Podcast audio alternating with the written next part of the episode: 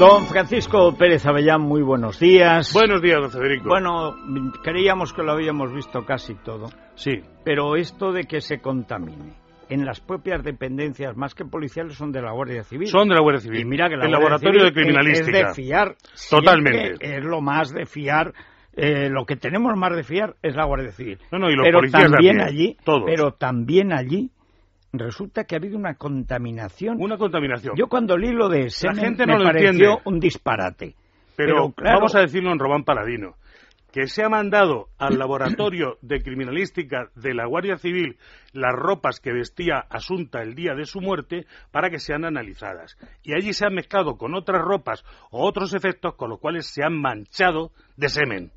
De manera que esa mancha que aparece eh, eh, al lado del pecho de- derecho de la niña, etcétera y tal, es una mancha que ha cogido en el mismo lugar donde tenía que estar, perfecta y asépticamente investigada.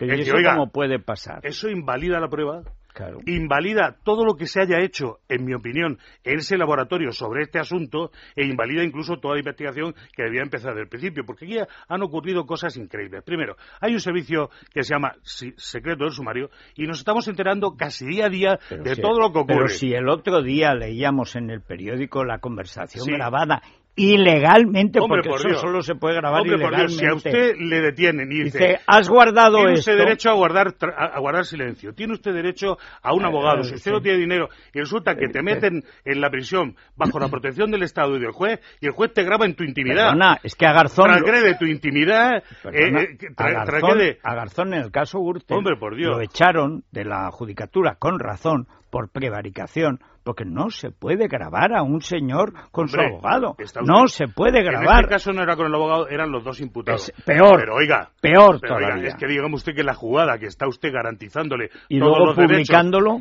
porque cuando un individuo es detenido queda totalmente a disposición de algo que no quiere, ¿eh? porque a cambio la, la sociedad se ve en la obligación de protegerlo, alimentarlo, hidratarlo y, y si está enfermo tal, y darle de comer y lo que haga falta. Por supuesto, también velar por su intimidad y por sus derechos personales. No puede usted grabándole.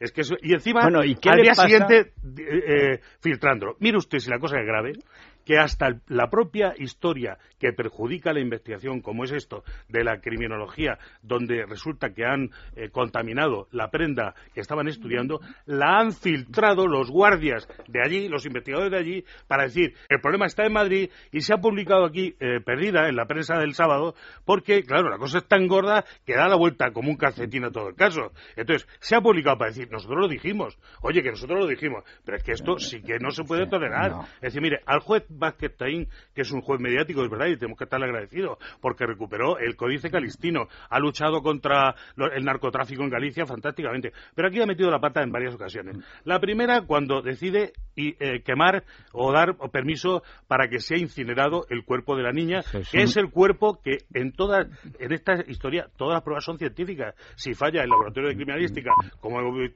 visto aquí, Y falla encima todo. no hay cuerpo que No hay para, cuerpo, no se poder, puede para comparar. poder En comparar, pues claro. Pues encima, eh, las grabaciones que son terroríficas. El hecho de que se esté, por un lado, el secreto sumario y por otro lado, casi día a día filtrando todo lo que ocurre. Que es una cosa, yo no he visto nunca en 40 años de información sobre el mundo del crimen nada parecido. Y ahora ocurre esto, que es lo que indica que no estamos gobernados. Porque aquí la culpa no es del policía, la culpa es que tenemos un servicio de Guardia Civil totalmente sobrepasado. Absolutamente. En unas instalaciones absolutamente inadecuadas. Oiga, que hemos progresado, que el crimen está muy mal, que ustedes tienen que poner un laboratorio de, criminalística donde no coincidan las pruebas de un caso y otro y se puedan eh, intercambiar o, como ustedes dicen, contaminar unas a otras, porque esto invalida todo. Es decir, esto indica, como yo he dicho varias veces, incluso en la televisión, que yo creo más en Dios que en el ADN, porque el ADN es una cosa hasta cierto punto manipulable.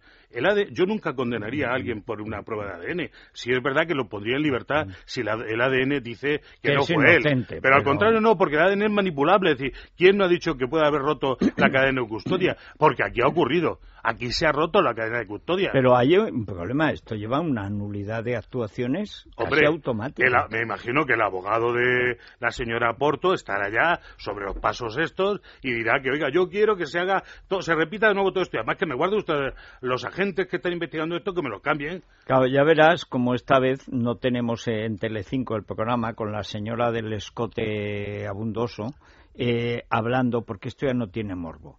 O sea, Hombre, esto- ahora ya no hablamos de la niña muerta, que si la mató su madre, que si el padre, que si los dos, tal. Ahora ya vamos- hablamos de la cuestión de fondo, que es ¿Qué- cómo se hay- persigue el crimen. ¿qué, qué hay detrás Eso de ya... esto? Hay unos políticos muy pocos preocupados por la seguridad de los españoles, muy pocos. Hay una fricción cada vez más creciente entre el director de la policía y el, el señor ministro.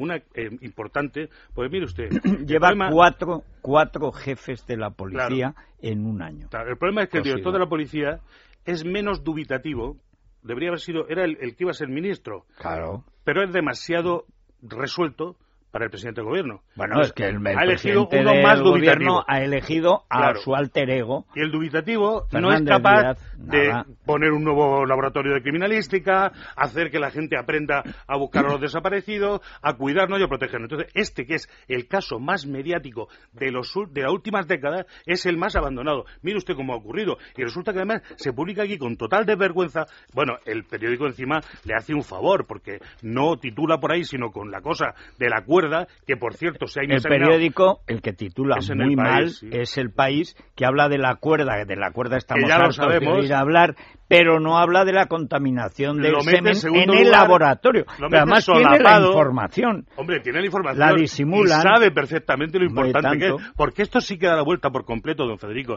Totalmente. Es decir, mire, es un crimen que desde el principio, cuando se hace autopsia, se dice que no tiene nada que ver con lo sexual. Y aparece una mancha de semen en la camiseta de la niña. Claro, mancha de semen que la han, que la han producido en el laboratorio de criminalística de la Guardia Civil. Algo escandaloso. Pero escandaloso para dar la vuelta a la Guardia Civil. Al señor director general, por supuesto. ¿Eh? Y por supuesto al responsable de criminalística. Y por supuesto al que ha hecho este trabajo. Porque esto es una chapuza. Pero una chapuza. Es decir, mire usted, estoy totalmente a favor cuando la Guardia Civil, que además es la más moderna de las policías que tenemos en España, funciona. Porque funciona muy bien. Y está haciendo un trabajo muy bueno. Pero claro, si los compañeros de Madrid tienen un laboratorio inadecuado, donde se manchan unas pruebas de unas con otras y se convierte en esto, esto es nulidad de pleno derecho. Aquí hay que empezar de Pero nuevo. si lo hemos visto con el 11M, que fue una vergüenza que no hubiera un análisis científico de los explosivos. claro. Y cuando lo hubo, con los restos restísimos que habían dejado los policías que se dedicaron a delinquir ocultando pruebas o inventando pruebas, se descubre que el explosivo es otro. Dice, ah, Claro, y- pero hay un tío 27.000 años de cárcel por el explosivo que no fue. Porque había que condenar a un moro. Y como solo quedaba un moro vivo, pues al moro. Es que aquí se pone en crítica a la justicia y a la policía. ¿Por qué un juez en España, en Córdoba, no le entrega los restos de los niños a la madre que los está pidiendo y ya se ha dicho por activa y por, y por pasiva y está en el proceso que no van a dar nada más esos restos? Y sin embargo otro juez va y incinera el cadáver que sí que es absolutamente científica la investigación y que lo necesita por comprobaciones que son de, de justicia que se pidan. Es decir, la parte dice, oiga, no estoy de acuerdo con ese laboratorio y como razón está clarísima que no tiene por qué estar de acuerdo. Aparte- Un patólogo puede decir A y otro puede decir B. Pero, pero hay un problema además de fondo, tanto desde el punto de vista del abogado como desde la fiscalía, pueden requerir una segunda autopsia. Claro. Y además pero ley- ¿a quién se le ocurre La ley eh, dice que tiene que estar a al cadáver? ¿Por qué el juez ordena esto? ¿Y por qué no da explicaciones a nadie? Esto es increíble. ¿Y por qué resulta que la instrucción está a punto de acabar y sigue el secreto del sumario? ¿Qué pretende? Que el, el, Bueno, el, abogado defensor el secreto, pero conocemos las conversaciones Sí, de no los acusados. es secreto para el defensor de, claro, de la porque la opinión pública está al tanto de todo. Bueno, la opinión pública y la opinión publicada, Sí, que es la que sí, interesa aquí, por lo visto, porque ya digo, hasta el defecto terrible que se carga toda la investigación y la desacredita, resulta que está en el periódico. Está en el periódico, si bien aquí solapada, pero han tenido que filtrar los mismos filtradores hasta la gran equivocación. Oiga, esto es, nadie da la cara aquí, es que no hay oposición, no hay gobierno, Bueno, pero- oposición, fíjate, Rubalcaba. oiga, es que nadie Sí, mira sí esto. los puso él. Pero es que aquí pueden ir estos señores a 20 años en la cárcel. que si son culpables, por supuesto, pero deben tener derecho a una defensa y todos los ciudadanos. Imagínense cualquier cosa que nos pase, ¿qué laboratorio es ese donde van a ver las pruebas contra nosotros? Hombre, que lo limpien.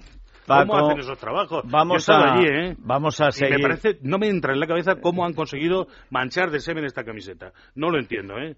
O ha cogido la camiseta quien no debía cogerla, ¿eh? que es muy probable, o la ha cogido sin guantes. ¿Eh? la ha mezclado. Es que, es que no lo entiendo, porque esto va naturalmente absolutamente protocolizado. Bueno, pues, eh, pues nada, lo vamos a continuar, vamos a seguir, aunque tiene toda la pinta de embarrancar este caso eh, y de embarrancar de la peor manera, que es por un problema en la investigación, que ya es el colmo.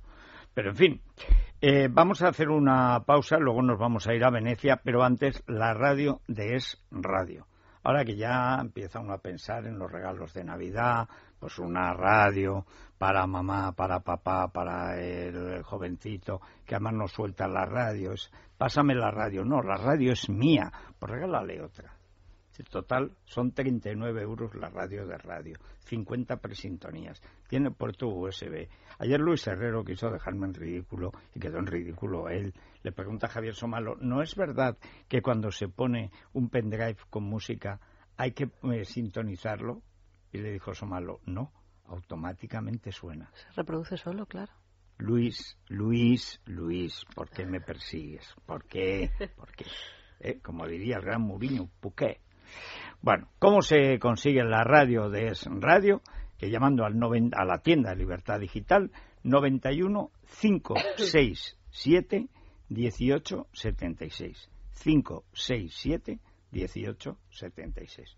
Una pausa muy breve y a Venecia.